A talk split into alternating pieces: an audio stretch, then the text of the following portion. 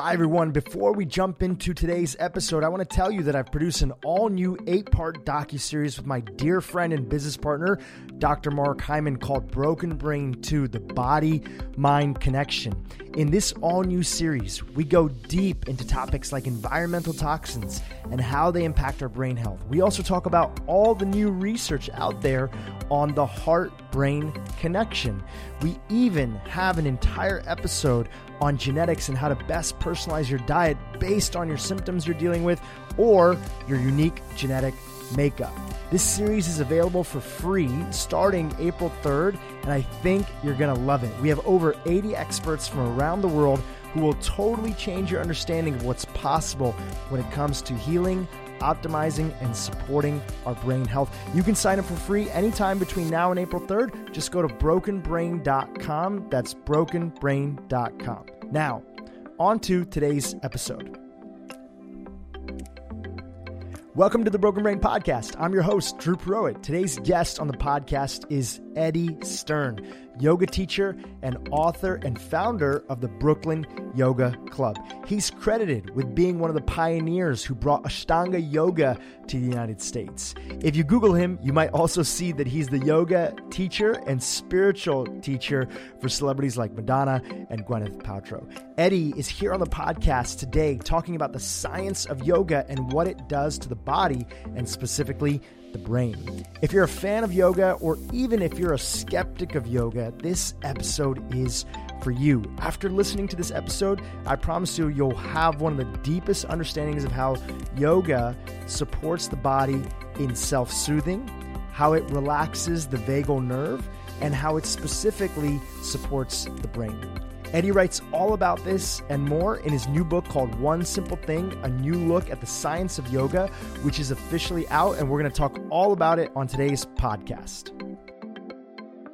As always, thank you so much for listening to the podcast. It means the world. If you like this episode, consider sharing it with a friend copy and paste it and share it on Instagram, or leave a review. It would mean the world.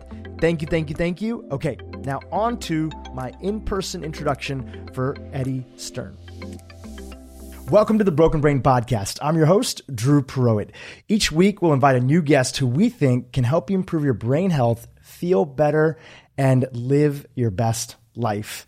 This week's guest is yoga rock star. That's how I see you, brother. Eddie Stern. Eddie Stern is a yoga teacher, author, and lecturer based in New York, Brooklyn, New York. He's known for his multidisciplinary approach to furthering education and access to yoga, as well as his teaching experience in Ashtanga yoga. His book, One Simple Thing A New Look at the Science of Yoga, is officially out. And that's what we're here to talk about today. Eddie Stern, welcome to the Broken Brain Podcast. Thanks for having me on, Dhru. And thank you to our mutual friend Aditi for introducing us. Totally. Shout out to Aditi. I've heard her name, I've heard your name uh, for so long, and I've never had a chance to take your class. But I want to start our listeners off with the beginning. Okay. You know, I read that uh, over 30 years ago, you left your retail day job selling records at iconic Bleecker Bob's to study yoga in India. That's absolutely correct. Take us back there. Why? Why did you leave for India? Okay, well, I left for India because I was on a spiritual quest. And back in those days, you only did yoga if you were searching for like the meaning of your life uh, or for enlightenment or anything like that. There was no fitness culture, there was no lifestyle culture developing around yoga. There were not yoga mats for sale anywhere, there weren't tons of yoga classes. You came to yoga because you were seeking to know who you were.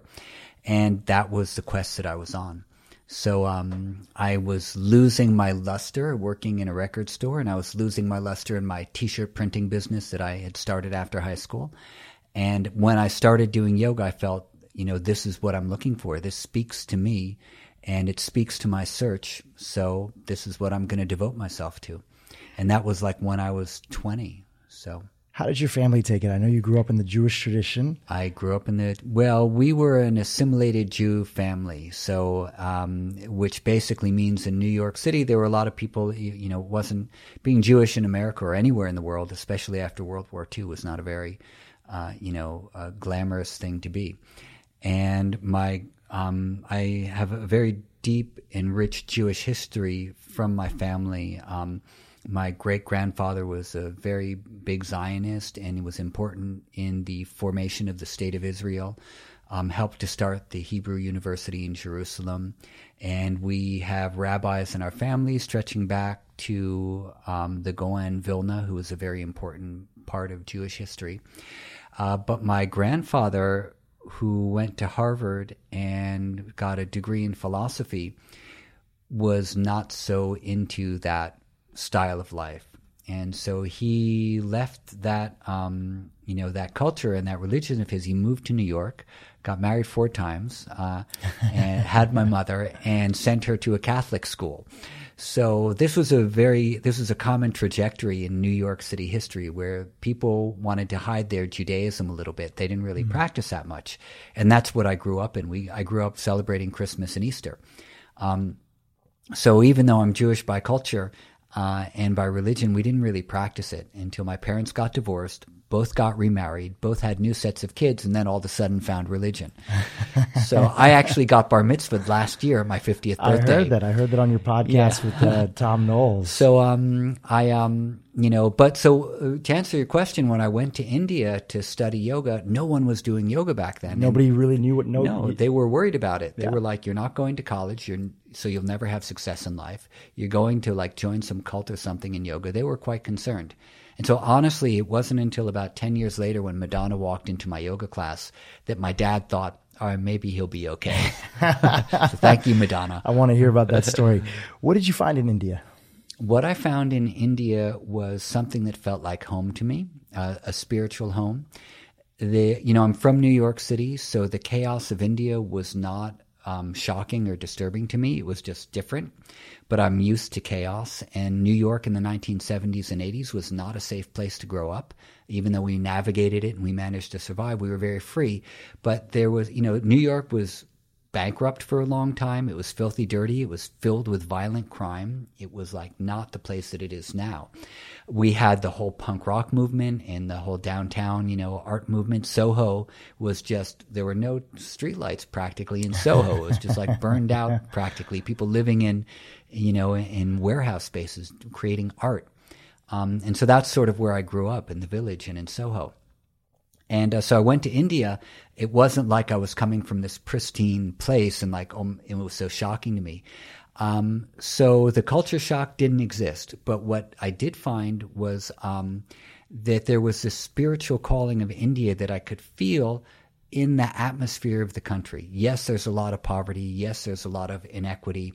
There's a lot of illness. There's a lot of things that are really hard to take. It's true in America also. Um, but in the temples of India, I felt there was an energy there that spoke to me, and it was ineffable, but it changed me so that when I came back to New York, all of a sudden, New York City, I could see very clearly that everything in New York had been constructed through somebody's mind, like where the buildings were, where the garbage pails were, how everything was laid out was was put through somebody's mind for us to live in. And I felt the sort of the oppression of that artificial constructed society. Whereas in India, it was things were allowed to be chaotic. It's like a beautiful chaos. Things were allowed to be absolutely organic and still have structure and beauty and aesthetics. And you were faced with everything, with beauty and with poverty at the same time. Nothing was being hidden. And I found that very freeing. Um, and, um, you know, I don't paint the the problems that India faces with rose-colored glasses. You know, um, there's a lot of suffering. Uh, however, there is a deep spirituality and a deep aesthetics and a culture that goes back thousands of years. And when you step into the country, you step into that culture, and it changes you. Every time I come back from India, something changes in my life. Mm. I mean, I just got back from India last year, and already things are changing. I was there in October, and I came back. We got back from October our trip. Uh, we went all the way up high to Kedarnath, you know, eleven thousand five hundred feet, and we got back to New York, and we saw our life differently, and we're making massive changes. So, you know, India is called the Karma Bhumi. So the the land of karma. You're born there to work out your karma.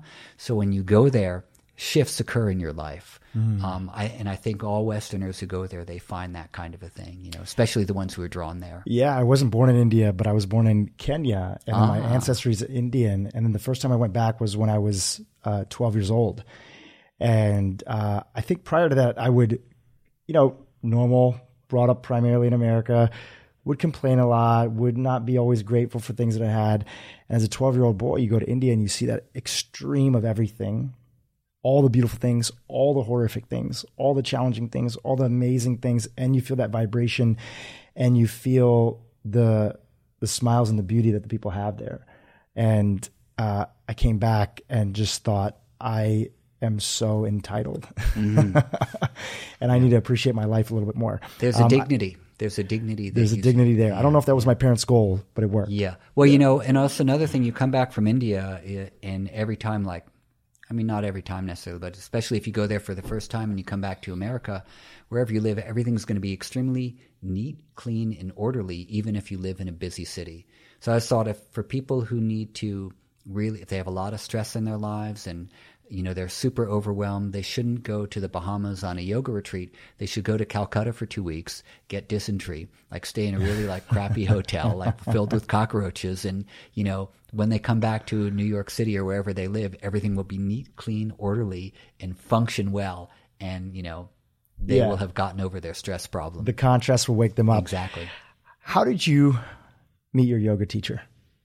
Ah, well, I was in Mysore and I was attending Vedanta lectures that were being given over the course of a week. And on the last day of the lectures, I was a little bit early, so I went into this bookstore. It was a communist bookstore right next to the Jagan Mohan Palace. And there was an old man in there who ran the shop, and he said, Why are you in India? And I said, I've come to learn yoga. And he said, Have you met Pattabhi Jois? He's a great yoga master in Mysore. And I said, I haven't met him. So he gave me his address, and um, it was um, First Cross Lakshmipuram opposite the police station. So the next morning, I got up. I mean, I was meeting yoga teachers wherever I could. And there, as I said, there were not a lot of yoga teachers that you could find in India in the 1980s. It was very rare. Yeah. And with the intention of one of them being your primary teacher? well, yeah, I definitely I was looking for a guru, um, and um, so the next morning I got up, I did my practice, I got in a rickshaw, and I said, "Take me to the Lakshmipuram police station," which was primarily to ensure that I got a good price, also. And I got off at the police station. There was one street going down to the left. I walked down it, three houses, and I saw a small little sign that said uh, Ashtanga Yoga Nilayam. I knocked on the door, and um, this fat guy wearing a dish towel opened the door. And he said, Yes, what do you want? And I said, I'm looking for Pattabhi Jois. And he said, That's me. And he was not at all what I expected. He was not at all what I expected. And he invited me in. We talked for a few minutes. Um, I asked him if I could practice with him. He said I had to come for a month. And I said, I'm leaving Mysore tomorrow. And he gave me his card and said, You can write me and come back next year. And I did. That was in 1990. So from 1991, I went to Mysore and studied with him every year until he died in 2009 but he wasn't what I was expecting in a teacher. You know, I had these ideas from all the Osho books that I had read. You know, and You all were expecting uh, autobiography of a yogi. autobiography of Yogi, a long beard, Right. somebody sitting in lotus Right. position. He wasn't what you're expecting from a teacher, and yet you learned some really beautiful lessons and core teachings from him, not just yoga, which we'll talk about in Yeah. a second, but uh, tell us about some of those things that you learned from him. One of them was uh, what you just shared this idea that, uh, you know, dissolving some of the identities and ideas that you have of what things should look like. What are the other things that you learned uh, from from him as your teacher? Well, I learned how to practice yoga, uh, number one, and I I had done a bunch of different styles of yoga. You know, we didn't think about styles of yoga back then so much. We thought of like different gurus or different approaches, but things weren't really branded yet in the 1980s and early 1990s. And had you any context for what Ashtanga yoga was? No, I had never seen it. So once you started learning Ashtanga yoga from him and try and having had tried other styles before, what was it that really resonated with you with that approach? Well, I felt like it was the first time I was ever doing yoga. Before, I, I felt like everything up to then I was doing yoga poses and I was learning techniques. But the way that he was teaching, I felt it strung everything together. So it felt like a like real practice. I felt like I was doing real yoga. It's the only way I can describe it. And it's not that all the other yogas were not real. it just meant that for me, this felt like a real direct approach. Um, it was concentrated and concise. Um, the breathing put me deeply in touch with myself, and I just felt things coming together. And that's the only way, I, and that's why I stuck with it.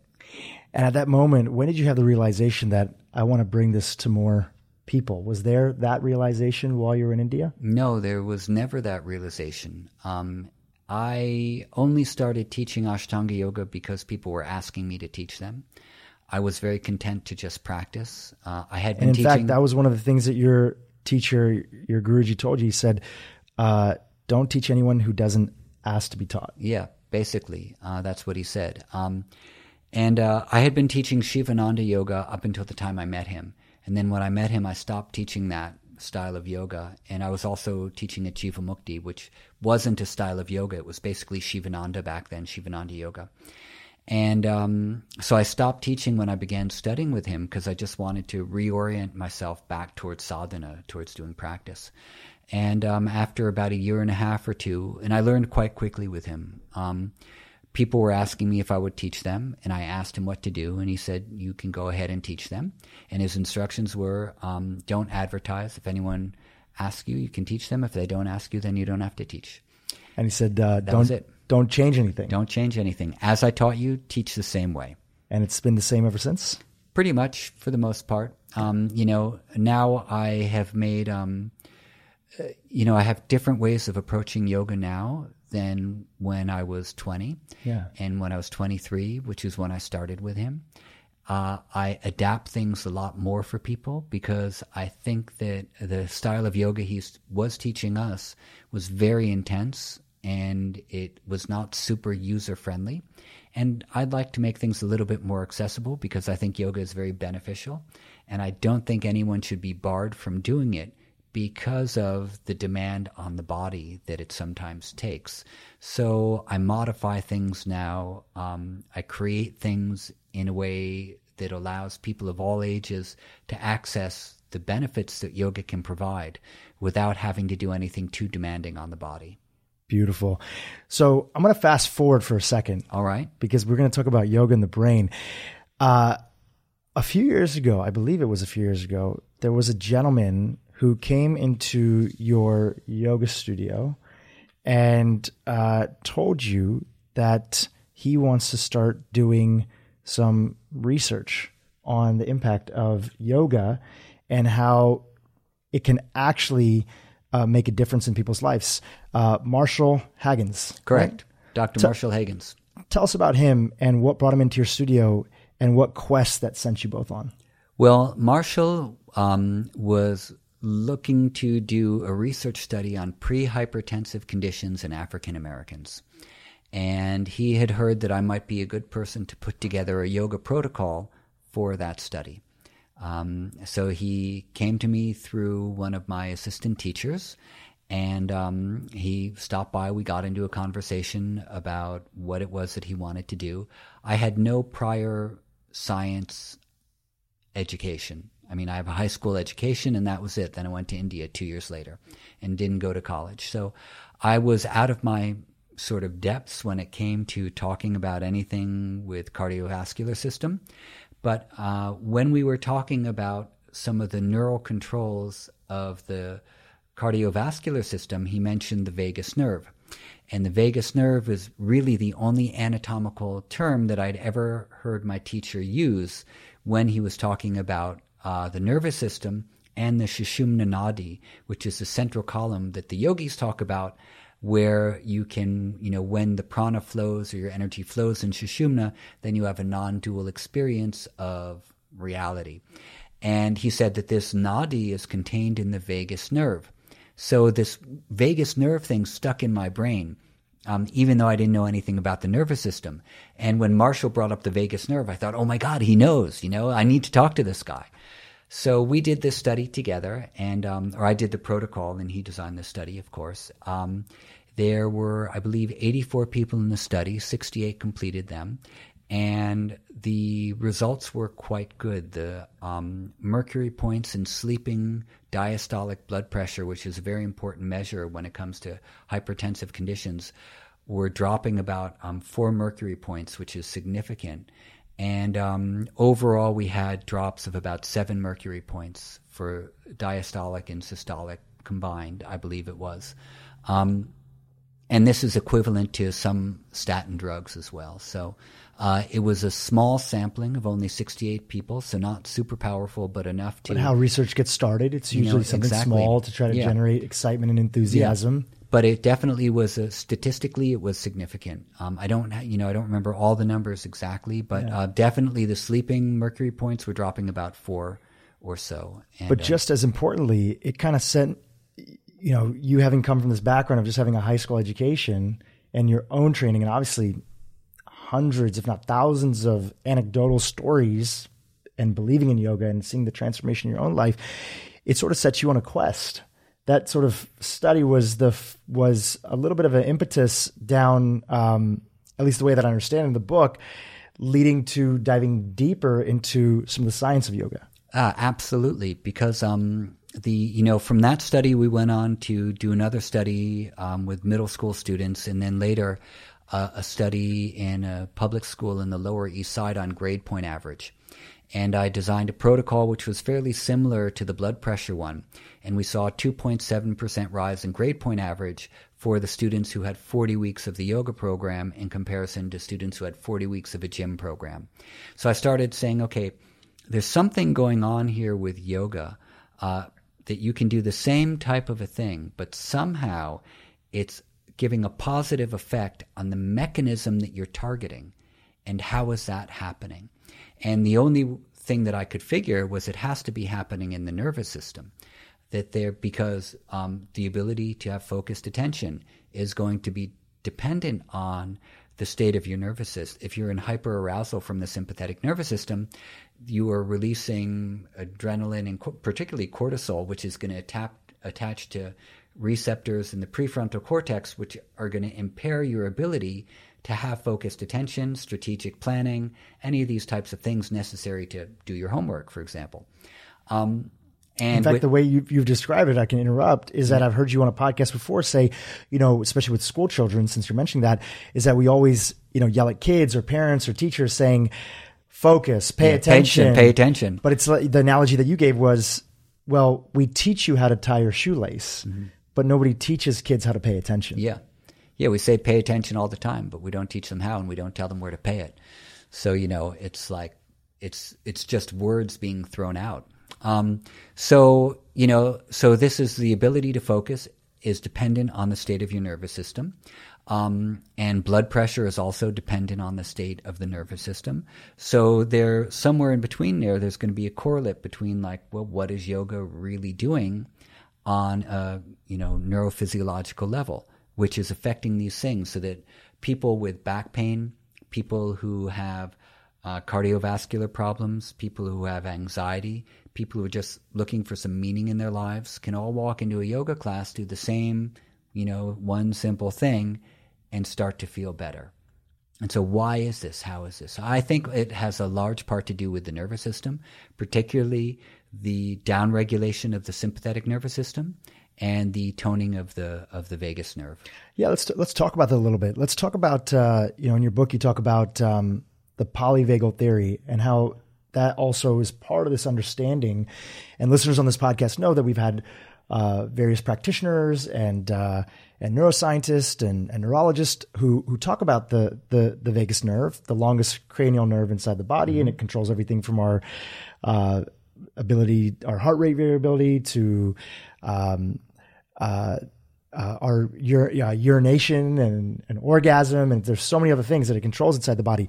But um, expand on a little bit further, and I think let's start off with the polyvagal theory and how is that important to this understanding of what yoga is doing and what's actually happening inside the body. Okay, so uh, vagus nerve is the tenth cranial nerve. It stems out from the brain stem. Uh, it goes into the trachea, into the larynx, into the voice box, into the heart, into the lungs, into our diaphragm, and that's all uh, above the diaphragm. These are the main places that it touches. Um, and then below the diaphragm, it's going into the liver, into the spleen, into the pancreas, and into the intestines. Um, so, uh, and also, I believe, into the stomach. Uh, now, the vagus nerve is 80% of the parasympathetic nervous system. Parath- parasympathetic nervous system is responsible for rest, digest, repair, and restoration. Sympathetic nervous system is moving us towards activity through release of adrenaline and um, norepinephrine and things like that. So, um, and as well with the vagus nerve, 80% of those nerves are sensory, meaning they travel from the visceral up to the brain, sending messages to the brain of what's happening in the lower part of the body. And only 20% of the vagus nerves are sensory, sending nerves from the brain down to the body to tell the body. Yeah, most information is going upwards in this most is bidirectional pathway. Exactly. So a lot of the things we're doing in yoga, um, rhythmic breathing, stretching the body, twisting the body, compressing the visceral organs, are sending messages basically through the vagus nerve to the brain saying, I'm safe, I'm content, I'm being stretched, I'm being paid attention to. And it begins to affect our, you know, our brain chemistry and our nervous system chemistry as well. Um, so the polyvagal theory was proposed by Dr. Stephen Porges, and what it says is that we have different branches of the vagus nerve um, that have developed over time, and they respond in a hierarchical and predictable fashion to the world around us. So, for example, when we and the the vagus nerve below the diaphragm are unmyelinated and above the diaphragm are myelinated. So the ones above the diaphragm they're going to send messages a lot quicker. Um, and um, so, for example, below the diaphragm, this is related primarily to immobilization, which is the freeze part of fight or flight. Um, this is a deep safety mechanism which will come during a traumatic experience or when our life is uh, deeply threatened. Yeah, and we see animals do it sometimes, play dead. Exactly. Animals play dead, and people play dead as well um, if right. they're being attacked or abused um, or even if you've had a traumatic experience in your past and then you're triggered by it with something else, you might shut down as well. Yeah, so protection mechanism. Exactly, exactly. And then we have fight or flight, which is ruled by the sympathetic nerves, uh, which is perceiving danger and threat and then responding to it by running away or, or, or, fleeing. And then the last part of the vagus nerve is our prosocial interaction, which is stimulated by the vagus nerves passing through the voice box so we can change our tone of voice, and the vagus touching the nuclei associated with the corners of the eyes and the corners of the mouth where we display emotion in facial expression. So the tone of the vagus nerve, meaning the um, information flows that pass through it, when they are toned, then you can hear and also attaching to nuclei in the ears as well. You can hear my tone of voice, so you know if I'm being affectionate or if I'm being angry. You can read my facial expression, so if I'm smiling with my eyes and my mouth, you know it's genuine. But if I'm only smiling with my mouth and my eyes are in a cold, dead stare, then you know your nervous system will then respond with fight or flight, right? Because you can read that guy's he looks a little bit freaky. He's coming after me. There's, There's something wrong with his eyes. Genuine with it. Exactly. Yeah. So the hierarchical response is going to be that you can read my tone of voice and my facial expression, and your vagus nerve is responding in kind to the, the, the signals that I'm giving. So we basically co-regulate each other depending on um, our emotional state, our nervous system state, and how well we're able to read each other and it's less it's not as brain heavy as we're understanding as we go deeper in this research. Our it's almost like our body sometimes is deciding how to feel. Yes. And passing that information up to our brain and our brain is interpreting. It. and then thought is the last part of the equation. So yes. we you know if we feel um, attracted to someone and we like instantly fall in love it's a sensation and a feeling first and a thought later so we place a lot of emphasis on the thought part of it, you know, like I'm feeling love. Right. But actually, the first thing you're doing is you're feeling a feeling. You're feeling a feeling. And then you objectify it into a thought. And then it becomes a problem. So let's go back to yoga. Mm-hmm. What is yoga's role with this? You know, you uh, were part of the movement, the larger movement of putting yoga on the map. You never sought out to do that. You just happened to have you happen to have uh, be a great teacher who then had some very notable people in a strong community in New York. And for a long time, people never really thought of yoga and science together.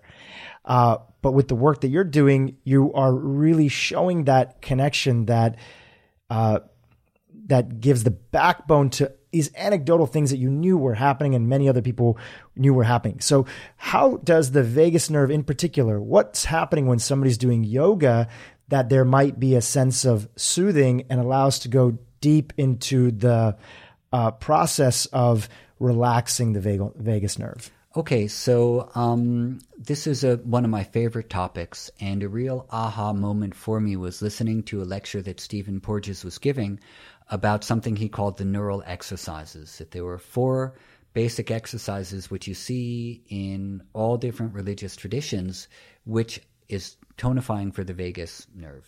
Um, and when the vagus nerve is toned, then there's a reduction of inflammation, better cardiovascular health, improved HRV, heart rate variability. Um, and as well, when there's less inflammation in the body, there's less inflammation in the mind and in the emotions. Uh, there's a decreased risk for cardiovascular disease, certain types of cancers, diabetes, and digestive disorders such as IBS. So all of these things are, you know, neural um, control of, of inflammation. So the four neural exercises are posture, breathing, vocalization, and behavior. And when I heard him talk about this, I thought, that's yoga. Those those are the right. eight limbs of yoga right there. Right. We do yoga postures, and he said through posture, even just sitting up straight or bending forward, you're um, stimulating the baroreceptors around the carotid arteries where the vagus nerve comes close by, which are going to monitor and control blood pressure. So simply sitting up straight and meditating is basically exercising your baroreceptors around the carotid arteries. Next, vocalization, like chanting or breathing with sound, like the ocean breath, which is very popular in Ashtanga yoga and in um, yoga for uh, trauma informed yoga. It's a very soothing, calming kind of a breath where you make a whispering sound in your throat. It's done by t- slightly tightening the glottis and making a hissing sound in the throat. Like the ujjayi, ujjayi it's ujjayi breathing, yeah, basically. Ujjayi breathing, yeah. um, and this is stimulating the, the vagus nerve in the trachea. Uh, you have vocalization and a very soothing kind of vocalization. Plus, you're extending your exhale to make the sound, which is going to downregulate the sympathetic nervous system and upregulate or make more dominant parasympathetic. So that's breathing. Uh, then uh, that's vocalization. The next is just regular breathing um, which is going to the rhythmicity of the breath, especially if, say, if your abdomen is coming out a little and going back in. These rhythmic movements of the diaphragm are sending signals to the vagus nerves attaching in the intestines and to the microbiome of of the soothing type of rhythmicity because quite often our breathing patterns are interrupted through stress or through anxiety. Yeah, we hold um, tension in our body. Exactly. It obstructs how we breathe, and then we're often bent exactly down. Exactly. And that affects breathing. Exactly. So now you're inter- you're you're put in the situation where there's this smooth in and out where you're focusing and having this awareness of this cycle of breathing, and this is sending signals to your nervous system that everything is becoming calm everything is getting balanced and you incorporate that into you know the vocalization of the breath and your posture and then the last thing is behavior um, so things like kindness and appreciation and gratitude are going to strengthen HRV and vagal tone, and anxiety and anger are going to interrupt the flows of information which are going through the vagus nerve, as well as interrupt heart rate variability. So this has been shown in a lot of research. So, what do we have for behavior in yoga? We have the yamas, which are, you know, trying to not cause harm, being honest, um, not stealing, sexual responsibility, and not grasping for things that um, we don't have or we don't need. These are the five basic precepts in yoga. Um, behavior is a very important part of the yoga practices. And so, right there, we have like the entire eight limbs incorporated in the four neural exercises. And I thought, oh my God, this is it. This that, is yoga. This is why it works. And in a way, there's this like yoga is the practice, just like we were talking about teaching kids how to tie their shoelace or teaching them about any aspects, mathematics, reading, writing. Yoga is the teaching of, in a way, a self soothing so that you know how to self soothe yourself. Because when you don't know how to self soothe, when you don't know how to, um, you know, Dr. Porges, one of the things that they talk about in the work in trauma is that it's not so much the memory of a traumatic event. Let's say something bad happened to somebody when they were younger. It's more the physiological response that happens in the body when that memory is brought back up through whatever it might be. You think about it or you have a triggering event. And a lot of the uh, individuals that are on the ACE that, that score high on the ACEs study, the adverse childhood effects study, um, there is a strong link with adverse childhood ex, uh, um, effects, experiences, and substance abuse. So if we don't know how to self soothe, we're going to go look for something else to sort of suppress the body and and sort of uh, try to do our best to numb the pain. Exactly, and um, I mean it's a very uh, it's a very challenging thing for um, people to deal with, but in a good yoga setting, you can be provided with a context to find safety in your body and find safety in your nervous system and begin to heal. So, a lot of the kids that we work with in different areas of the country feel immediate effects of this ability to self regulate and to self soothe, and particularly to deal with things like anger or frustration. That through very basic breathing exercises and a few simple yoga positions, that they're getting back in touch with their bodies in a way that they haven't been before. Um, and trauma and growing up in adverse situations helps us, you know, puts us in a in a position sometimes where we disassociate from actually being embodied and we begin to live in ideas or thoughts, but not really live in our bodies. And the mind body is a continuum, like there is no distinction between our mind and our body. Thinking is a physical process. You know, as you know, we, we have a thought and neurons are firing and neurotransmitters are released and our body is responding in particular ways and a debris is left in the brain from thinking. So thinking is physical, and moving is physical, being is physical, you know, experience is physical. Uh, let's like leave aside all the, you know, consciousness and uh, enlightenment or any of that stuff, just at a very basic level. The mind body is a continuum. Like there's no distinction between a thought and how it affects our body because in and how we express who we are through our bodies. If you are depressed, people will say that's an emotion or that's a mental state. But I see in your body that you're depressed because you're hunched over and your face is drawn. You know, you can't hide it. Um, as some people can hide it. That's true. Um, and uh, and if you're happy, that's going to be readable also because our our emotions and our thoughts are expressed through the body as a continuum. So if there is a bifurcation between being in our body and the feelings we've had because of the experiences we've had, we can begin to reconnect that bifurcation by starting with the body. And this is what is called a bottom up approach, where the first thing we start to do is we say, okay, we're not going to worry about the thinking process that you have in regards to this.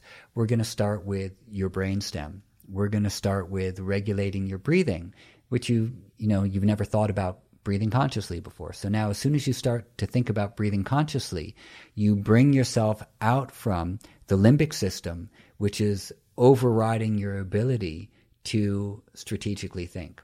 Just by choosing to take a conscious thought, a conscious breath, we are bypassing the firing of the limbic or the inflammation of the limbic system or the activity of the limbic system and re-engaging the prefrontal cortex. So now you can make a choice.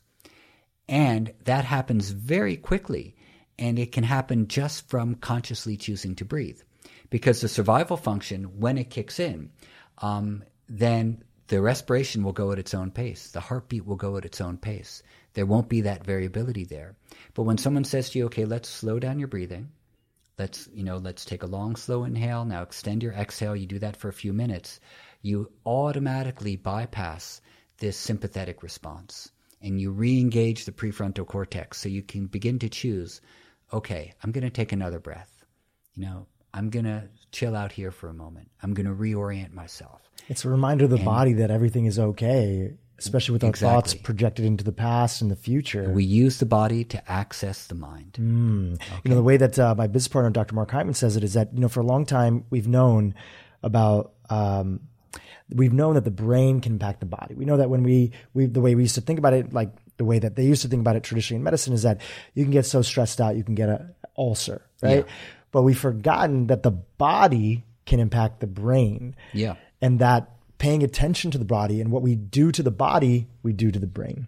Yes. And this is the work that you're highlighting here. Yeah, definitely. And, um, you know, John Ratey in his book Sparks, he goes on about this a lot um, that, you know, our brain basically has evolved and our nervous system has evolved too um, for us to move. You know, that's why we have a brain. Um, and it's you know in the in the structure of the brain has a lot to do with the internalization of movement. Um, if we didn't need to move, we wouldn't have a brain or a nervous system. It's true. Okay, so you know that's why moving. He says very nicely, the thing that makes us think is also the very th- same thing that makes us move. So when we move in particular ways, we're exercising that same thing which makes us think. So the brain to the mind, um, you know, the the brain is not creating thought. Thought is processed through the brain, or the mind uses the brain to process thinking and emotions and all these different types of things. So that's a separate conversation. Um, but from just a physicalist point of view, that thing which processes thought, which is our brain, is the very same thing which processes movement and makes us move. So by moving in particular ways, we're going to influence the way that thought is processed as well. And when we influence the way that thought is processed, we can influence our perceptions. And this is very key when it comes to dealing with stress. So stress perception is, um, you know, not all stress is bad. Quite a lot of stress is good. Um, right. Stress helps us grow. It challenges us. It it helps to build resiliency in the nervous system. You know, we don't want everything to just be like calm and cozy and floating on clouds all the time because then there's no growth. So um, the perception we have about stress is going to determine how we deal with the challenge. And if we think that stress is okay, that a challenge is okay, I can rise up to it, then this is like a positive stress perception that will help us grow. Of course, we shouldn't be chasing after stress all the time, but when it comes our way, we're going to have this positive perception of it. And our perception changes are going to occur when there is this nice integration of flow of information between the body, the brain, and the processing of thinking and perception. It's quite a distinction. It's the shift from I'm in a struggle to I'm in a challenge. Yeah. And that challenge is tough, but I'm going to embrace it as a challenge. Even on a mitochondrial level, you know, all the research that's being done through Wim Hof and cold therapy is that, wow, uh, maybe an extreme bout of cold for a short period of time that people work themselves up to is actually a signaling effect to tell our body to kill off all the weaker or the older mitochondria and then grow new ones inside of the body so that we can be more resilient. But if we don't have those stressors that are there, our body can sort of average out and not be as resilient, be more prone to becoming sick and uh, other challenges that are there. Yeah, resiliency comes from challenge. Um, it comes from like a little bit of stress that you have to rise up to. Uh, and, um, you know, it's described as bending without breaking. And that's resiliency. And it's an important key thing because if we're not resilient, then even small things will knock us over. It's true. I think it's an important conversation this day and age, especially with, um, you know, there's people that have been go through so much trauma and it's so amazing that there's a national conversation on trauma from all different aspects. It could be uh, really bad poor conditions or challenging parental situations. It could be s- sexual trauma which women are are often uh, the receivers of that and have been the receivers of that for such a long time. And things are really starting to shift at least the awareness inside of society of of protecting them and having that conversation.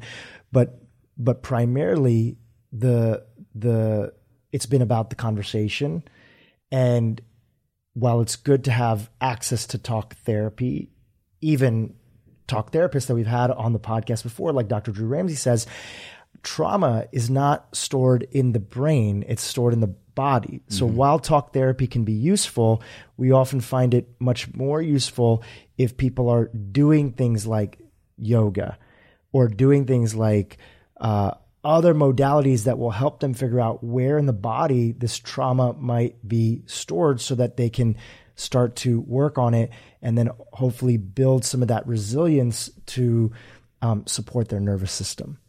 Yeah, and you know, and the opposite is quite true also that there are a lot of people who are only doing yoga who are masking the things that they really need to address and where some therapy would actually perhaps do them some good. Mm, um, well said. Thank and, you for that. Um, and so I, you know, I don't think that, you know, I never discount any modality when it comes to healing. Right. Um, and sometimes people can become overly obsessed with their bodies through yoga and begin to miss the point of why we're practicing at all. Let's talk about that. Uh, in your book, you talk about how the ancient yogis weren't focused on the perfection of postures, but the important relationship of the mind, body, and spirit. What's what's the purpose of yoga in your eyes? You know, you've talked about the science of it, but really, I know this sounds like a very basic question, but what is yoga? For the person that's out there that's not listening, when you say yoga, you can conjure up a lot of different images. What's the basics of yoga in your eyes?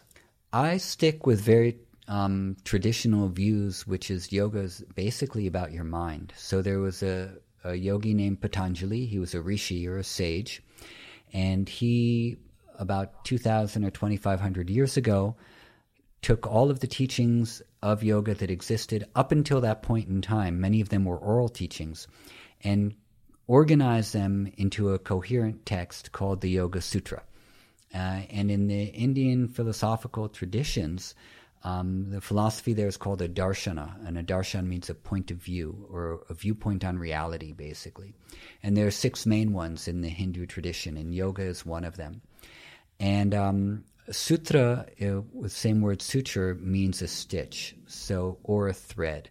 So through all these simple, small verses, they're basically stitching together an entire teaching related to one topic. And the um, the sutras maybe are only made up of a few words, but they have a lot of meaning behind them. So Patanjali in his Yoga Sutra says the second verse says um, uh, he gives like an equation. He says yoga chitta vritti nirodha, which means that yoga equals the nirodha of the vrittis in chitta. Okay, so now we know the word yoga. Um, whatever you know you might think of it. Nirodha means the selective elimination or the stilling or the gradual stilling of the vrittis, which are the fluctuations or the movements in the field of awareness of chitta. So, what is yoga? It's the process of selectively eliminating all of the different movements or thoughts in the field of your awareness that are other than who you really are. So it's the removing of all of our narrative, all of our stories, all of the things that we identify with that are other than who we really are, and replacing it only with direct access to pure being. So that's what yoga is. So, how do you do that? That's what the rest of his book is about. There are many different ways. Uh, asanas or yoga post- postures is one entrance way. Pranayama or the breathing practices which balance the nervous system is another way. Those are usually done together. And then there's um, practices that involve the sense organs. Sense organs, what happens through them? We perceive the world around us through our sense organs. You know, we look at each other, we hear things, we smell things, we taste, and we touch. We have a constant contact with the world through the sense organs. But what powers them is perception. So the way that I look at you, the way you look at me, is going to be modified by the perceptions that we have from how we were brought up. You know, do I, you know, do you look at me and you see me as, you know, whatever you might see me as, depending on your upbringing. Um, now, perception can is like bidirectional also like the vagus nerve is bidirectional perception is bidirectional we can perceive outwardly or we can perceive inwardly so when we begin to perceive inwardly what our inner condition is with that same power of perception, that's called pratyahara, or the withdrawal of the sense organs to perceive inwardly, similar to like interoception.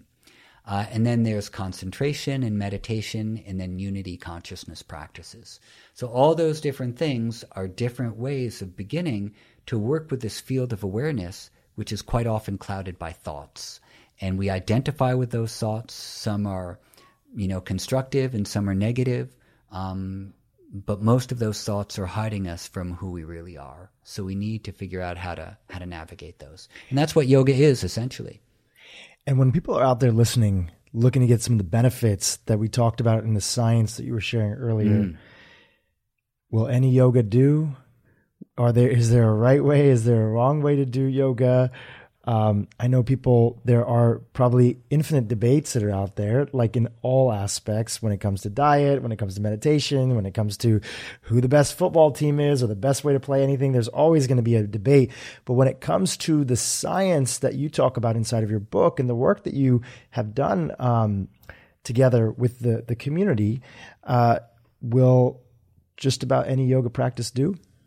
Well, I haven't seen all of the yoga practices, and it's difficult to say that everything is always good. Right. What do you think about goat yoga? I'm i think kidding. goat yoga is the best kind of yoga. it's just so hard to get the goat piss out of your yoga mat. It's true. Yeah, yeah. Sorry, I cut yeah, you it's off. fine. Um, the um, no, but it's a super valid question. Like, can you slap the word yoga on anything and have it be yoga? Uh, that's a whole other conversation. But to answer your question, from what I've noticed, most of the yoga systems out there are making people feel better. Yeah. Um, and I think that has to do with breathing and moving your body at the same time and having a few minutes of stillness during your day. Pausing to re embody yourself is a good thing. And yoga has um, some basic things that everyone seems to be doing, which is addressing the balance of the nervous system. And these are relaxation, moving the body, breathing, being present, and practicing some type of appreciation for the abilities that we have um, to do something like, you know, a yoga class. All those things seem to occur in most of the yogas that are prevalent today in India and in America and in Europe, all over the world. Um, and I think that's why so many people do yoga. You know, if there are 36 million plus people in America doing yoga, they're not all doing the same kind of yoga I do. They're doing lots of different stuff. Um, the fact that they keep going to class means that it's working. And how is it working? Stress levels are reducing. Um, uh, feeling of you know concentration improves. Better states of well-being, better states of mind, better better physical health. Maybe uh, more sensitivity to diet and nutrition more sensitivity to emotional fluctuation, more sensitivity to not being overreactive, being more responsive. These are things that everyone seems to be experiencing, like no matter what kind of yoga they do. So I'm pretty much like pro yoga. Because when you get more in your body, you become more aware of all the inputs. Yeah. That come yeah. in thoughts, foods, other aspects. When you look back now and you see, uh, uh, you know, you're still a young man now. Oh, you yeah. see the younger version of you, uh, who's off to India, wanting to learn to just understand for himself. Uh, did you ever think that yoga would be where it is now? Uh, no, I had like no idea. Like back then, you could not make a living as a yoga teacher, um, you know, and now you can. You definitely can. Um, uh, but even I just want to say one thing about the um, uh, about all yogas also is that the the thing that I think could be improved these days Yeah. are the teaching standards. Uh, there, you know, there's 200 hour teaching level where for, I don't even know where this idea of like a 200 hour training came to be a thing, but now it's a thing, and that's basically like doing a month of yoga. You know, that's like five days a week or six days a week for a month for eight hours a day of a course, and now all of a sudden you can be a certified yoga teacher and frankly, like that's ridiculous. You can't learn how to teach anything in a month that actually requires you to practice it for a long period of time. Um, so I think that this whole idea of 200 hour training, a 500 hour training, should not give you eligibility to be a yoga teacher. I think that you really need more years behind you before you can get in front of a class and, and start to guide people. And people um, argue the other way against that, saying, well, as long as nobody's getting hurt, you know, it should be okay. But the problem is, is that yoga is not just about your body. Yoga is about your nervous system, about your emotions, about your mind, and about your experience of yourself also. Um, you also have to have uh, this um, a perspective of time to realize how little you really know, and that the only thing you can give someone is your own experience. And so that brings with it a certain level of imposed humility that you know that I can only bring so someone as far as I've gone. If I've only gone 200 hours, I can't really bring someone more than a month of yoga. You know, that's as far as I can do it. And I think there there should be more recognition of that in the field. If yoga is going to be important, influential, and integrated, then we need to improve the standards of what it takes for someone to actually teach. Yeah. And to recognize that there's more to it than just doing poses. Okay, if you're just doing poses, like, you know, don't call it yoga. Call it exercise. Do something else. But there needs to be this recognition that you can only you know you need to have some practice behind you you need to have some years and people can walk off the street having never done yoga do a 200 hour training or a weekend training and then call themselves a teacher. And there's something that um, there's not it's not quite right. Um, sure. it's not realistic. And i think that that needs to be thought about a little bit more seriously. And i think that the natural balance of you know everything is that as anything explodes yep. and you have uber uber famous people walking into your class not that you sought out this attention at mm-hmm. all things get written about trends happen and then the market is the market you yeah. know people get into it they look for opportunities and most yo i think the one aspect i'm less worried about and you're more in this industry than i am but the equivalent would be let's say health coaches mm-hmm. that are out there.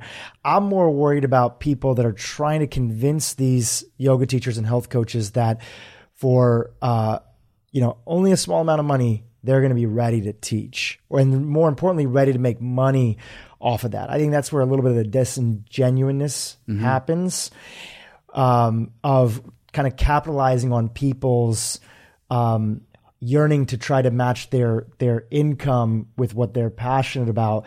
And I think a lot of the the schools that are out there in any industry that you have, they're sort of playing on the idea that oh, this is quick and easy just pay us this money and now you'll be ready to teach and make a living. And, and most people are not ready to teach and make a living. They need more experiences and components. But I think that anytime something gets big, we're always going to see that there. And that hopefully there's a self correction. I'm so glad that you wrote this book because uh, it's through education that it happens. You going on podcasts, people asking questions, people even themselves reflecting. Uh, it's very hard to stop momentum once it gets starts started without education. It is. It really is. And I'm all for the spreading of yoga. I think this is a very good thing. But I think that the industry needs to be a little bit more self critical in regards to what we are unleashing on the public. Yeah. And um, so this is, um, you know, the uh, the resiliency challenge of yoga right now is to rise up a little bit more, I think, in thinking about what it is that we're trying to give to people. And there's a lot there in the package that needs to be considered. Um, and you know, this is not everybody, but this is a it's a large part of it because there's a sure. lot of people being churned out uh, as yoga teachers these days. Not all of them are teaching, of course. Yeah. Um, and uh, a lot of the programs are very, very good. Uh, but I think you know a little bit of um, you know self regulation is very hard within an industry, uh, and the yogis do not want to be regulated by the government. Um, there's a lot of pushback for government regulation with yoga. You know, like no one's regulating dance programs or martial arts, so they say, why should they regulate yoga? Are you in favor of it? Of government, of government regu- regulation in yoga? Well, no, not really. Yeah, it seems uh, to be that the government, you know, anything that they would yeah. get involved in when it yeah. comes to that teaching, um, you know, would be would be would not necessarily make it any better. No, um, but I think that no regulation is not always helpful when something starts to grow. Also, but then the question becomes, okay, well, who's going to regulate it? Um, you know, this you, you look at Wall Street, you know, self regulation didn't work well for the big banks. That's right. You know, you know, I would say that the one component with uh, yoga is there's the there's the mind body connection, and it and it seems to be that like a lot of things, um, many people find or happenstance upon a yoga class in their town wherever they might live, and it might be purely the physical that brings them in, and then they start graduating they start graduating and going deeper. And some people are lucky enough to come to much deeper rooted schools that have a lot more tradition and understand that. But overall, I feel like you know human beings are smart. They'll figure it out, and uh, and the most important thing is the people that have the right knowledge, like yourself, to get out there and share. Yeah, I don't know if I have the right knowledge, but I have a bunch of opinions. I think at a certain point, you know, I've been playing around with the idea of the past few weeks, um, and, and, it's come up in the past also, of an actual like yoga college. Um, or an affiliated BA in yoga with some university or something like that. Yeah. they have some MA programs like it. Um, LMU has one, and Maryland has one, and I think there might be one in Chicago. I'm not too sure, but um, like an actual BA or a BS in yoga could be a really interesting thing where you have, you know, you have uh, the the Swedish massage schools. If you want to be a massage therapist, you need to have some like deep training. If you want to be an acupuncturist, there's a deep training that goes into that. I think that yoga fits in along the lines with those modalities where you really do need anatomy, physiology, nervous system, um, as well as some understanding of psychology in order to be teaching a wide range of people. Um, and what so. I, what I'm excited about is that as you as we continue and people stand on your shoulders, just like you've stood on other people's shoulders, and start to look at yoga as a therapeutic introduction in in schools for for kids that are experiencing bullying, mm-hmm. for bullies, then I start to see the demand out there that. Uh, we need people of a higher certification because it's much more sensitive situations. And I think that starting that conversation, getting the science out there. That's where I'm really excited about yoga being brought in. I mean, there was a time where acupuncture wasn't covered by insurance. Yeah. And then it started to become covered by insurance because of all the science and the data that's out there.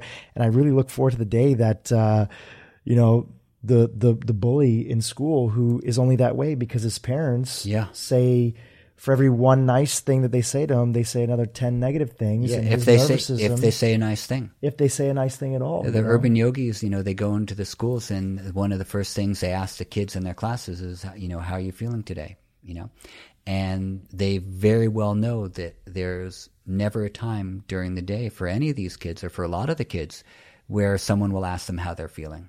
Yeah, it's so true. This American Life, uh, the podcast and radio show, they did a feature one time on, um, I believe it's in the Bronx. It's called Baby College, is the name of the place. Mm. It's an organization that was literally taking parents, first time parents, second time parents in in the inner cities, who they themselves often grew up in in very sort of unstable households, households with a lot of challenges, maybe one parent households so they are communicating to their kids they're having the same way that they were communicated to.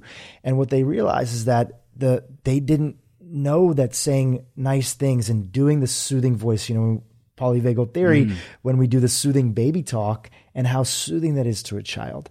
They would give you know their kids tough love thinking that that was the right situation because that's what they experienced. Or they wouldn't say they would only criticize when something went wrong because often these parents were working multiple jobs and they didn't have that. So you know it's almost like there has to be a whole system-wide re-education and um, of of how to communicate with kids and be there for them so that we don't pass on that um, that basically generational trauma from one generation to another. Mm-hmm. And I think yoga can be a huge part about that. When you uh, start off, you start off your book and you said there's two main things that you wanted to explore inside this approach for the book. You said you want to explore uh, where do consciousness and biology meet, mm-hmm. and the second one was is happiness a physiological experience. Uh, do you feel you're closer to answers on those two points? Let's start off with the first one. Where do consciousness and biology meet? Okay. So that was one of the jumping off questions that I had. Um, you know, is consciousness expressing itself through our physiology, through our the biological makeup of our body?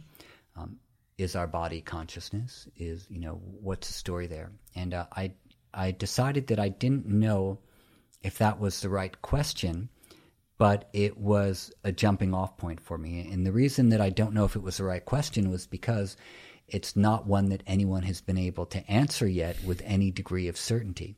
So I m- modified that question a little bit to say, uh, or to to dis- to examine where in our body can we find representations of different states of consciousness that we can work with. Um, because consciousness is sort of an ineffable thing, you know. Um, is from a Vedantic point of view, everything is consciousness. There is no mind body. That's an illusion. Uh, you know, there is, the world is, is illusory as well. It's just all consciousness modified as the same thing. This is a Vedantic point of view. Uh, from a, from a materialist point of view, then you know the brain is creating consciousness. Um, so these are two completely different worldviews, and I didn't want to get caught up in that discussion or that argument. I wanted to take for granted that there is something like consciousness that makes us aware, so that we can experience the world and our bodies and everything. Um, but sometimes this awareness gets clouded by misperception or by trauma or by other things. Uh, we experience either depression or anxiety or a lack of fulfillment. And why is it that when we move our bodies in particular ways and we breathe in particular ways, some of these clouds begin to lift? Like, why is it that something that seemingly is mental changes when we do something in a directed physical way? And that became very interesting for me. Um, and the correlative question or the follow up question was that if that's the case, if if our minds change so much that we can't even hold a thought in our mind for more than a few seconds, and that all the time through the day our minds are always changing, and it's very hard to even maintain one constant stream of thought through the day. Like if you just try to think of one thing, like, you know, after a minute or so, your mind has gone somewhere else, less than a minute, 12 seconds. So if that's the case, if our mind can't hold on to anything, then how can happiness be experienced in the mind when the mind can't hold on to anything for more than a few seconds? As soon as you try to hold on to a mental idea of happiness, like it's going to disappear. So happiness can't be mental because you can't hold on to anything in your mind. So therefore, this idea of chasing after mental happiness has to be false as well. So where does happiness exist within us? Can it be found on a physiological level? Um, and I thought, well, maybe this is another one of the things that the yogis were getting at by starting with physiological practices like asanas and pranayama to find joy in the body. And then to let the mind be an open field so that joy radiates through the mind without it being a thought, without it being an idea so that um, happiness becomes or joy becomes uh, a state of being and not an idea, not a thought. Which is so important in this movement of positivity. Positive thinking. Positive thinking. Exactly. And this is like sort of like one of the things that it was a response to that positive thinking doesn't work. Yeah. Because I, you can't think and hold on to a thought for more than a few seconds. Totally. And you forget. And there's thoughts are like popcorn. They come and go yep. and they're like cars on the road and they they're that, but it's like the physiological attachment to a thought that reverberates throughout the body or even everybody's had the, anybody who's done yoga uh, for a little while has had the experience of being so mentally enamored with some concept or idea or something that might not be working out in their life. You go do a class, uh, you come out and you're like, why was I worried about that thing? Yeah. And that's the beauty of stepping into our our our body and that and embracing the fact that happiness is throughout our body. We don't need to be thinking about being happy. In fact, thoughts are so much more like neutral. I remember uh, the first time that I met uh, Eckhart Tolle, uh, the author. You know, he's he's been sharing for through his work and in, in the power of um, now that it's not that we have to force ourselves to think, you know, positive. If we're present and we're real with what's happening here, if we're in our body, if we understand the sensations, if we are with it, there's no, we don't have to artificially prop our mind up through some sort of pushed positive thinking. Yeah, you can. It doesn't work. In fact, the studies on positive thinking show that number one, people who only positive think all the time, as an experiment, um, they think that they've already accomplished their goals. So they apply less energy and effort towards achieving their goals. Mm. Where people who do some positive thinking and they also troubleshoot at the same time by going, okay, well, what if this happens and it doesn't go as smoothly as I think it's going to?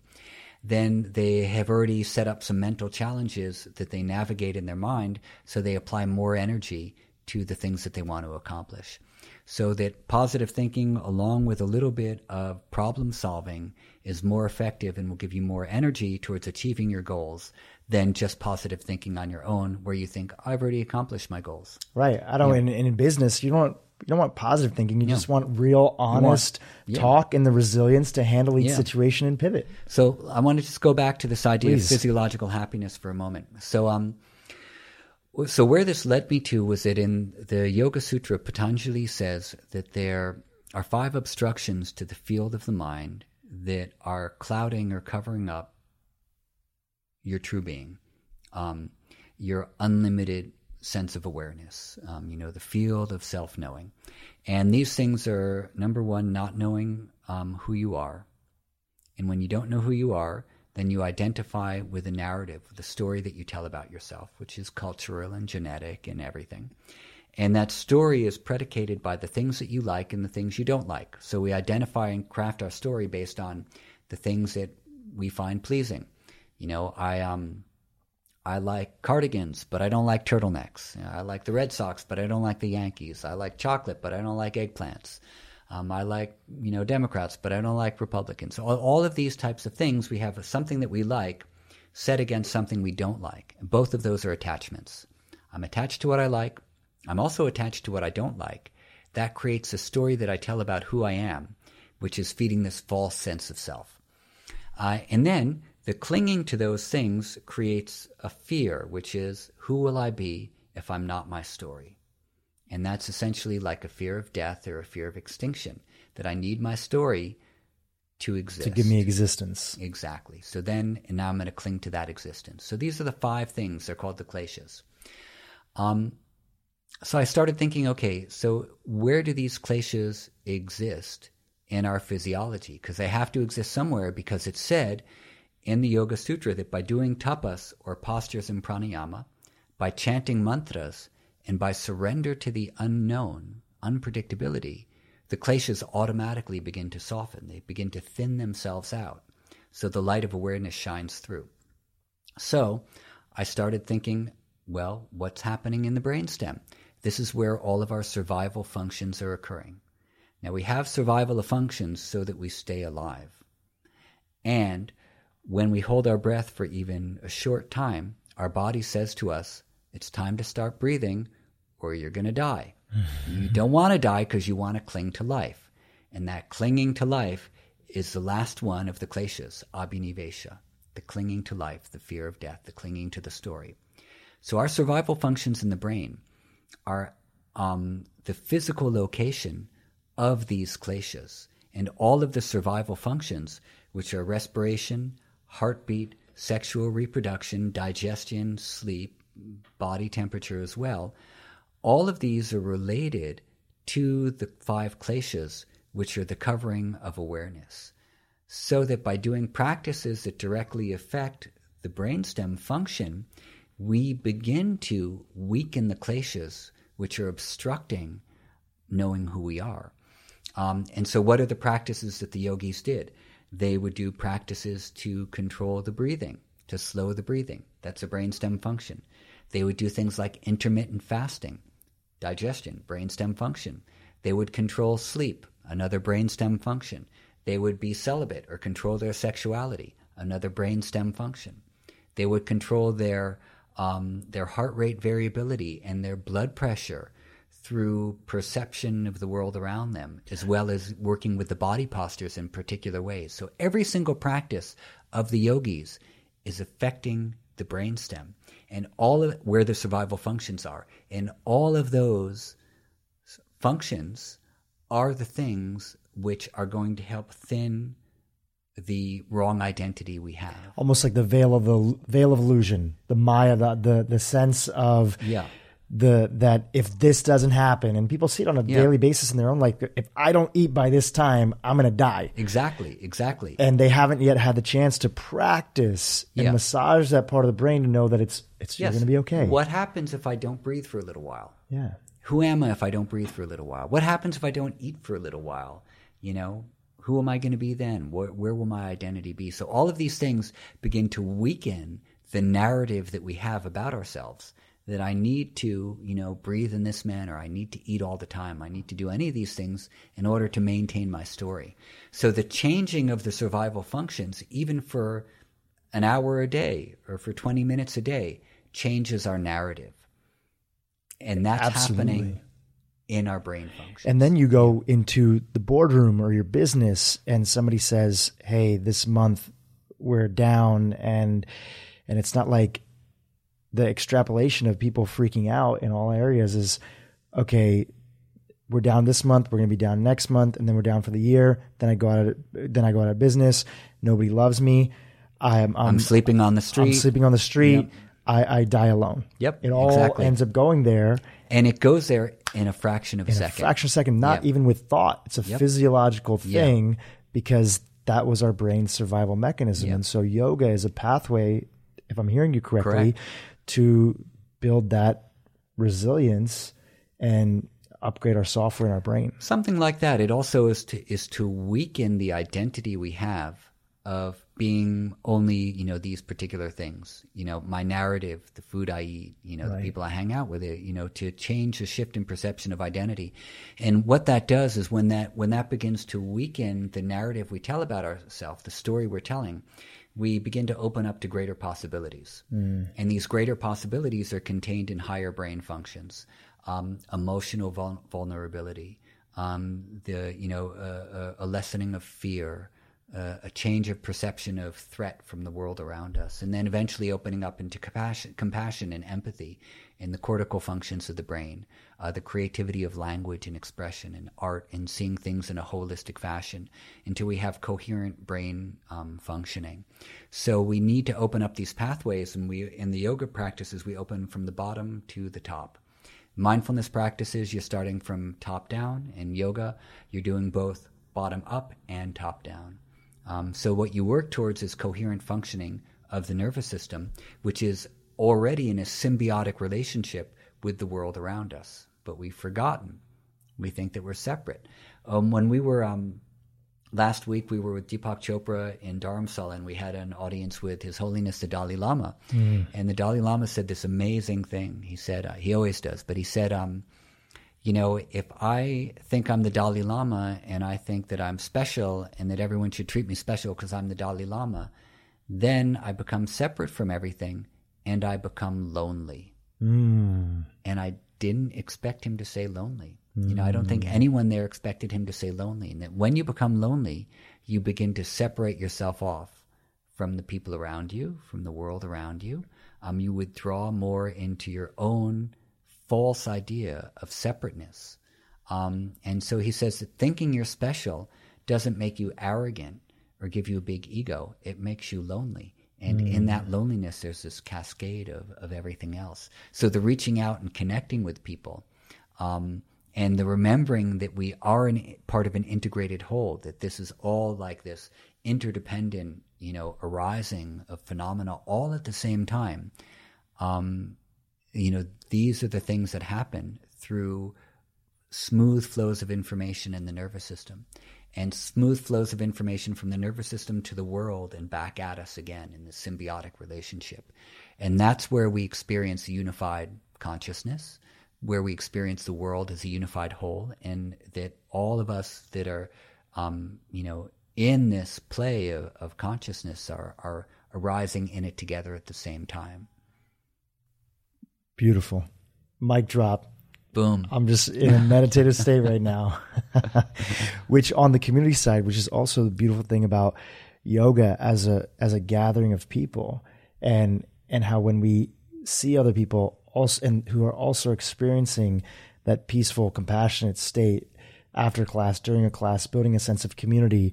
Um, turns out we actually need people in our life. Our body gets information from others whether you consider yourself an introvert or, or not, and people have different preferences and that sort of thing that are all there. But we use information from others to let us know sort of how are we doing in this world? Is everything safe? Is everything okay? Exactly. Uh, this is I love Stephen Porges's um, uh, phrase on this is that we co-regulate each other. Mm. Um, and uh, through our nervous systems, you know, we are co-regulating each other, and this is really uh, important.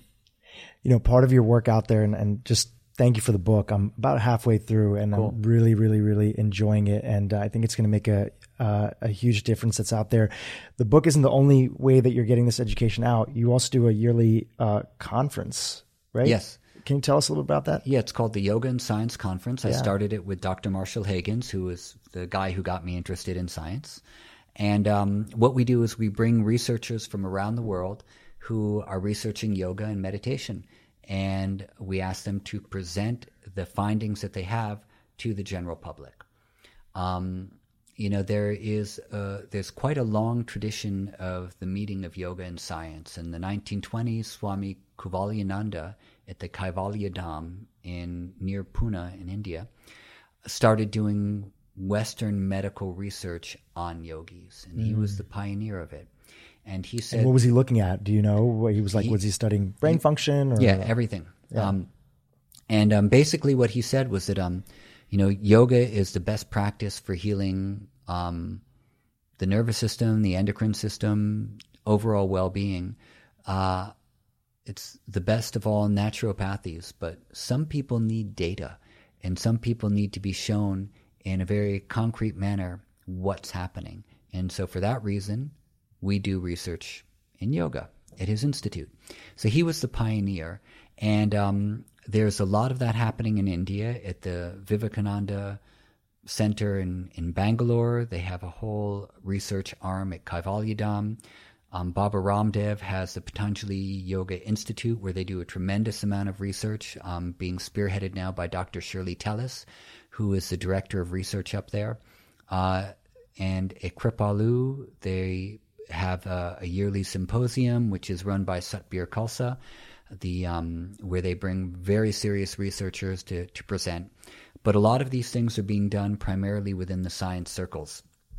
And what Marshall and I are trying to do is bring the scientists together with the end user, meaning you know the yogis uh, and the yoga teachers, so we can understand a little bit in layman terms what they're finding and how we can begin to apply that to our teaching and to our practices. And one of the examples that Marshall gives is that uh, aspirin has been used for thousands of years. It was willow bark that was being boiled down by the Egyptians and used for headaches and other things.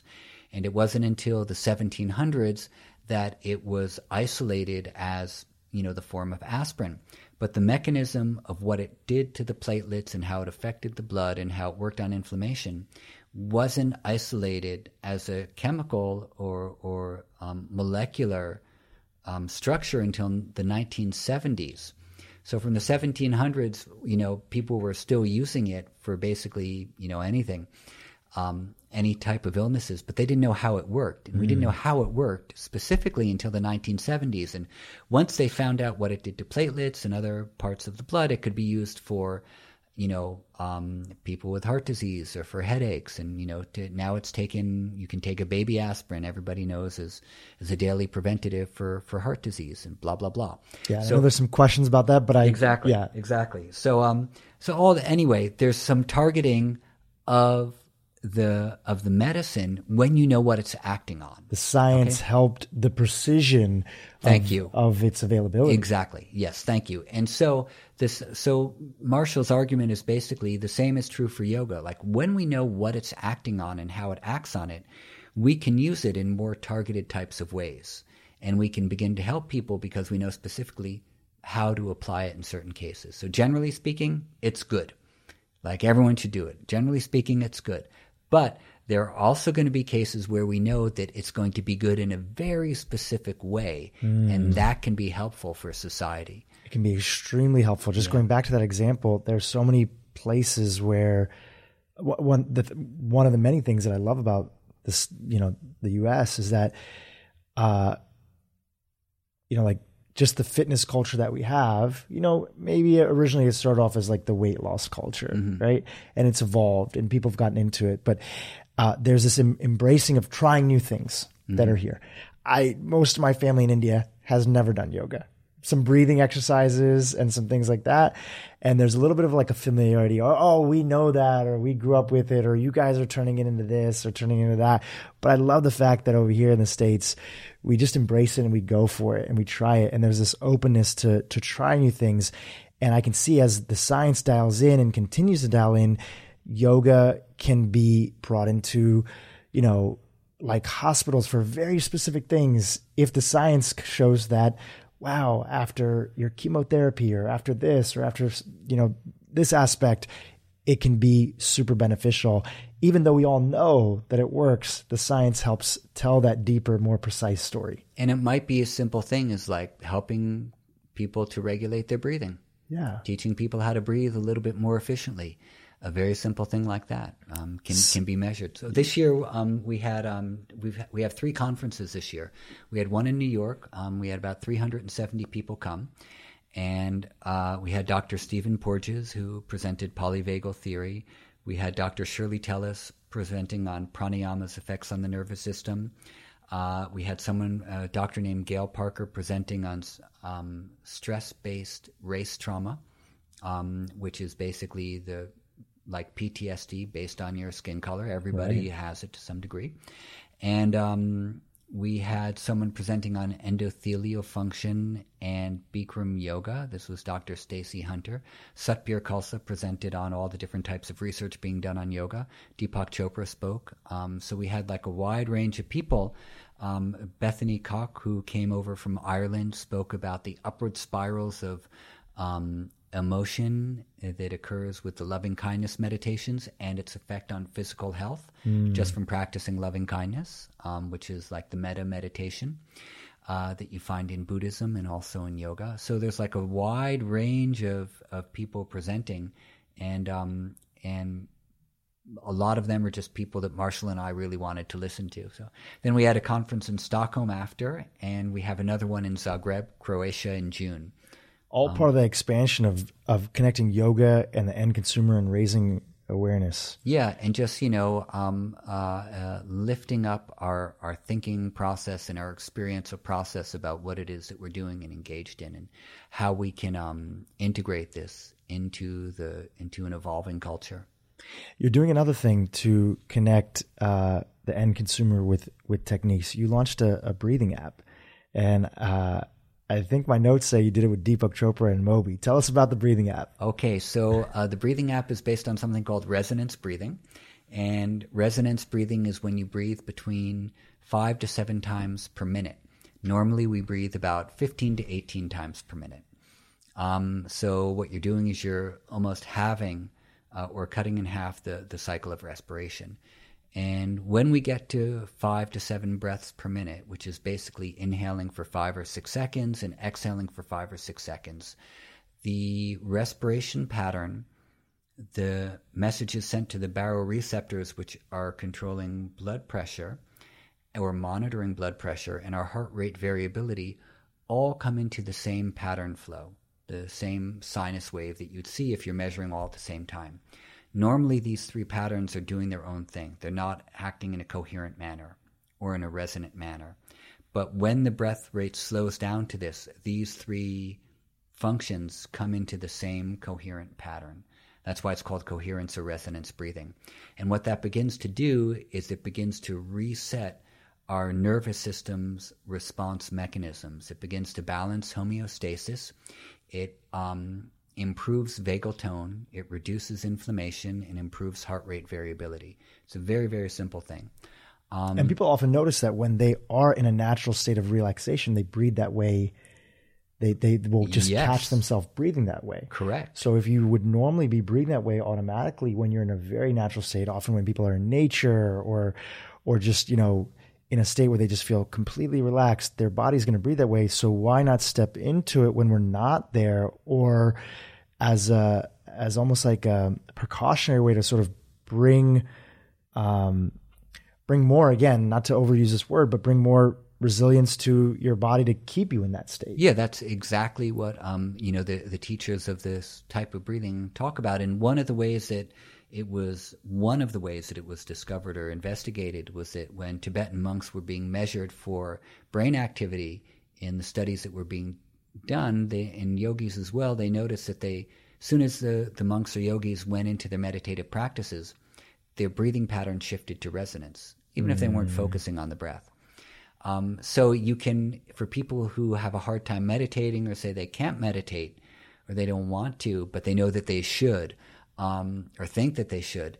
Instead, they can do the resonance breathing, and it automatically brings the mind into a, a meditative state because the breath and the mind function are basically bidirectional as well.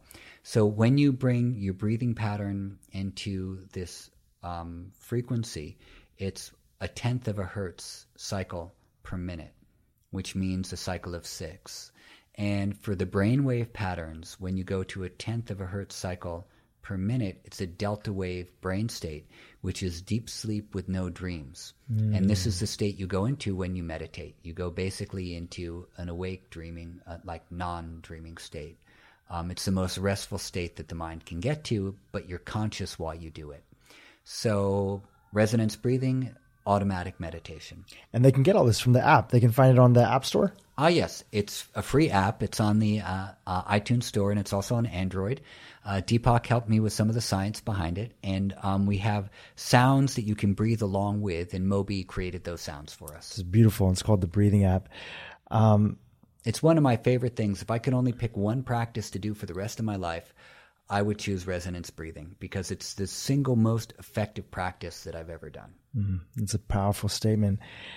Eddie, we've talked about so many things, and I really appreciate the way, both here in this conversation and on the book, in the book, that you take these concepts and you really help us understand uh, the the science is there, but it's matched with storytelling to help it really be understandable and uh, you actually do you do this in a few different ways. Uh, you know, there's there's different terms that have come from India that have made their way into sort of modern culture. You know, yoga and is one. Another one is karma. Mm-hmm. You know, people all, you, you, can go on Instagram or you can go on social media and you can always see a, a meme about karma being a bitch or this or that. And you know, people have different thoughts on karma. I was really fascinated by your thoughts on on karma inside the book. Uh, can you expand on that a little bit? Uh, well, yeah, sure. Um, karma means action. Um, every action contains within it the result of that action already. Uh, we just don't know when that result is going to come about. So the idea of karma in uh, this particular viewpoint is that there are three things. One, there's action, and there is the impression from those actions, and then there is the desire which is ingrained into the impression that you have. So you eat some ice cream for the first time, and that's an action, eating the ice cream. It leaves an impression in your or a memory of you either enjoyed it or you didn't. If you enjoyed the ice cream, then built into that memory of enjoying it is a desire to repeat the experience, which is called a vasana. So karma is the action, samskara is the memory or impression, and the vasana is the desire to repeat that experience or not repeat that experience.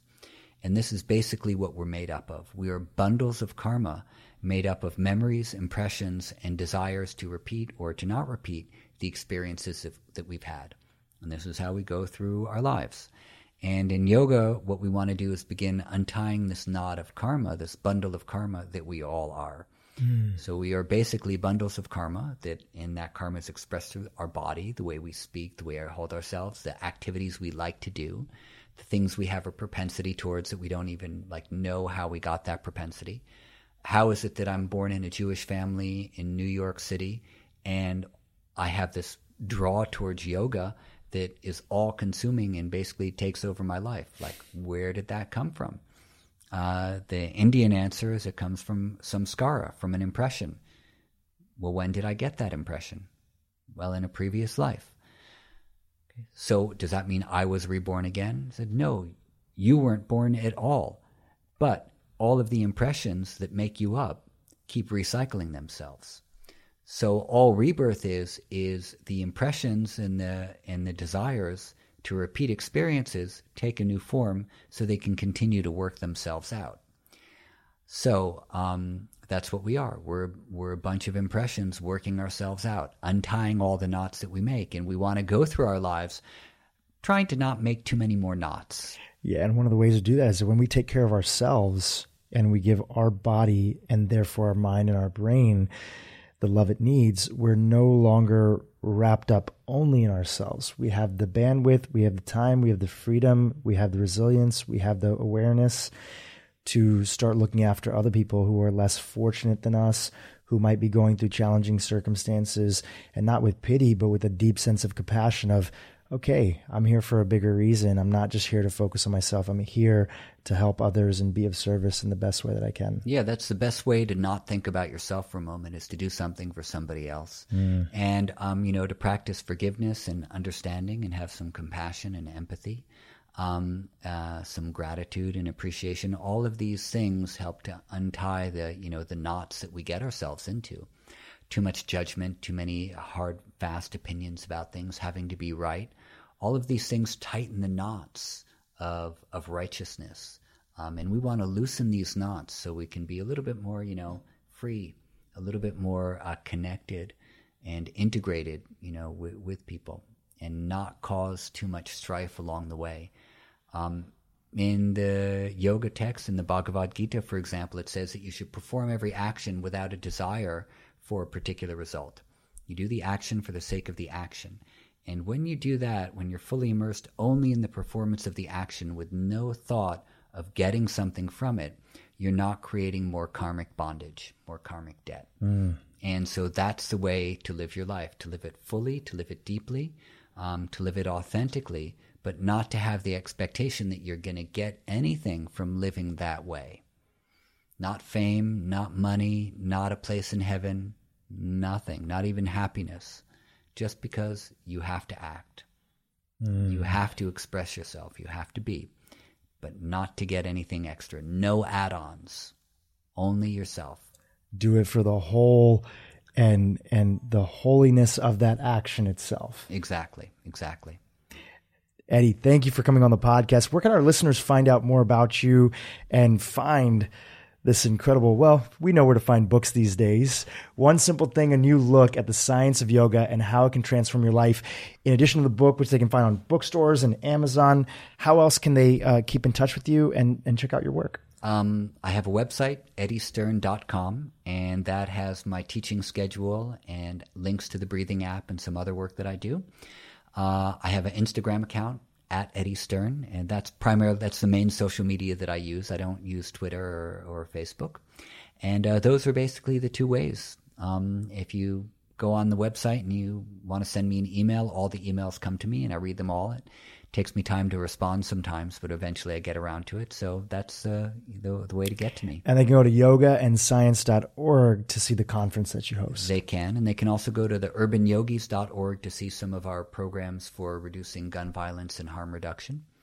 Um, and um, I guess that's pretty much uh, about it. Eddie, thank you for coming on the podcast and giving us a deeper understanding of yoga, the brain, the body, and the spirit.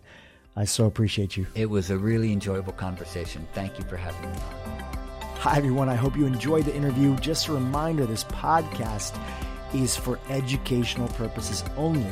This podcast is not, I repeat, it's not a substitute for professional care by a doctor or otherwise qualified medical professional. This podcast is provided on the understanding that it does not constitute medical or other professional advice or services. If you're looking for help in your journey, seek out a qualified medical practitioner. If you're looking for a functional medicine practitioner, you can visit ifm.org and search there, find a provider database. It's important that you have somebody in your corner that's qualified, that's trained, that's a licensed healthcare practitioner helping you make changes, especially when it comes to your health.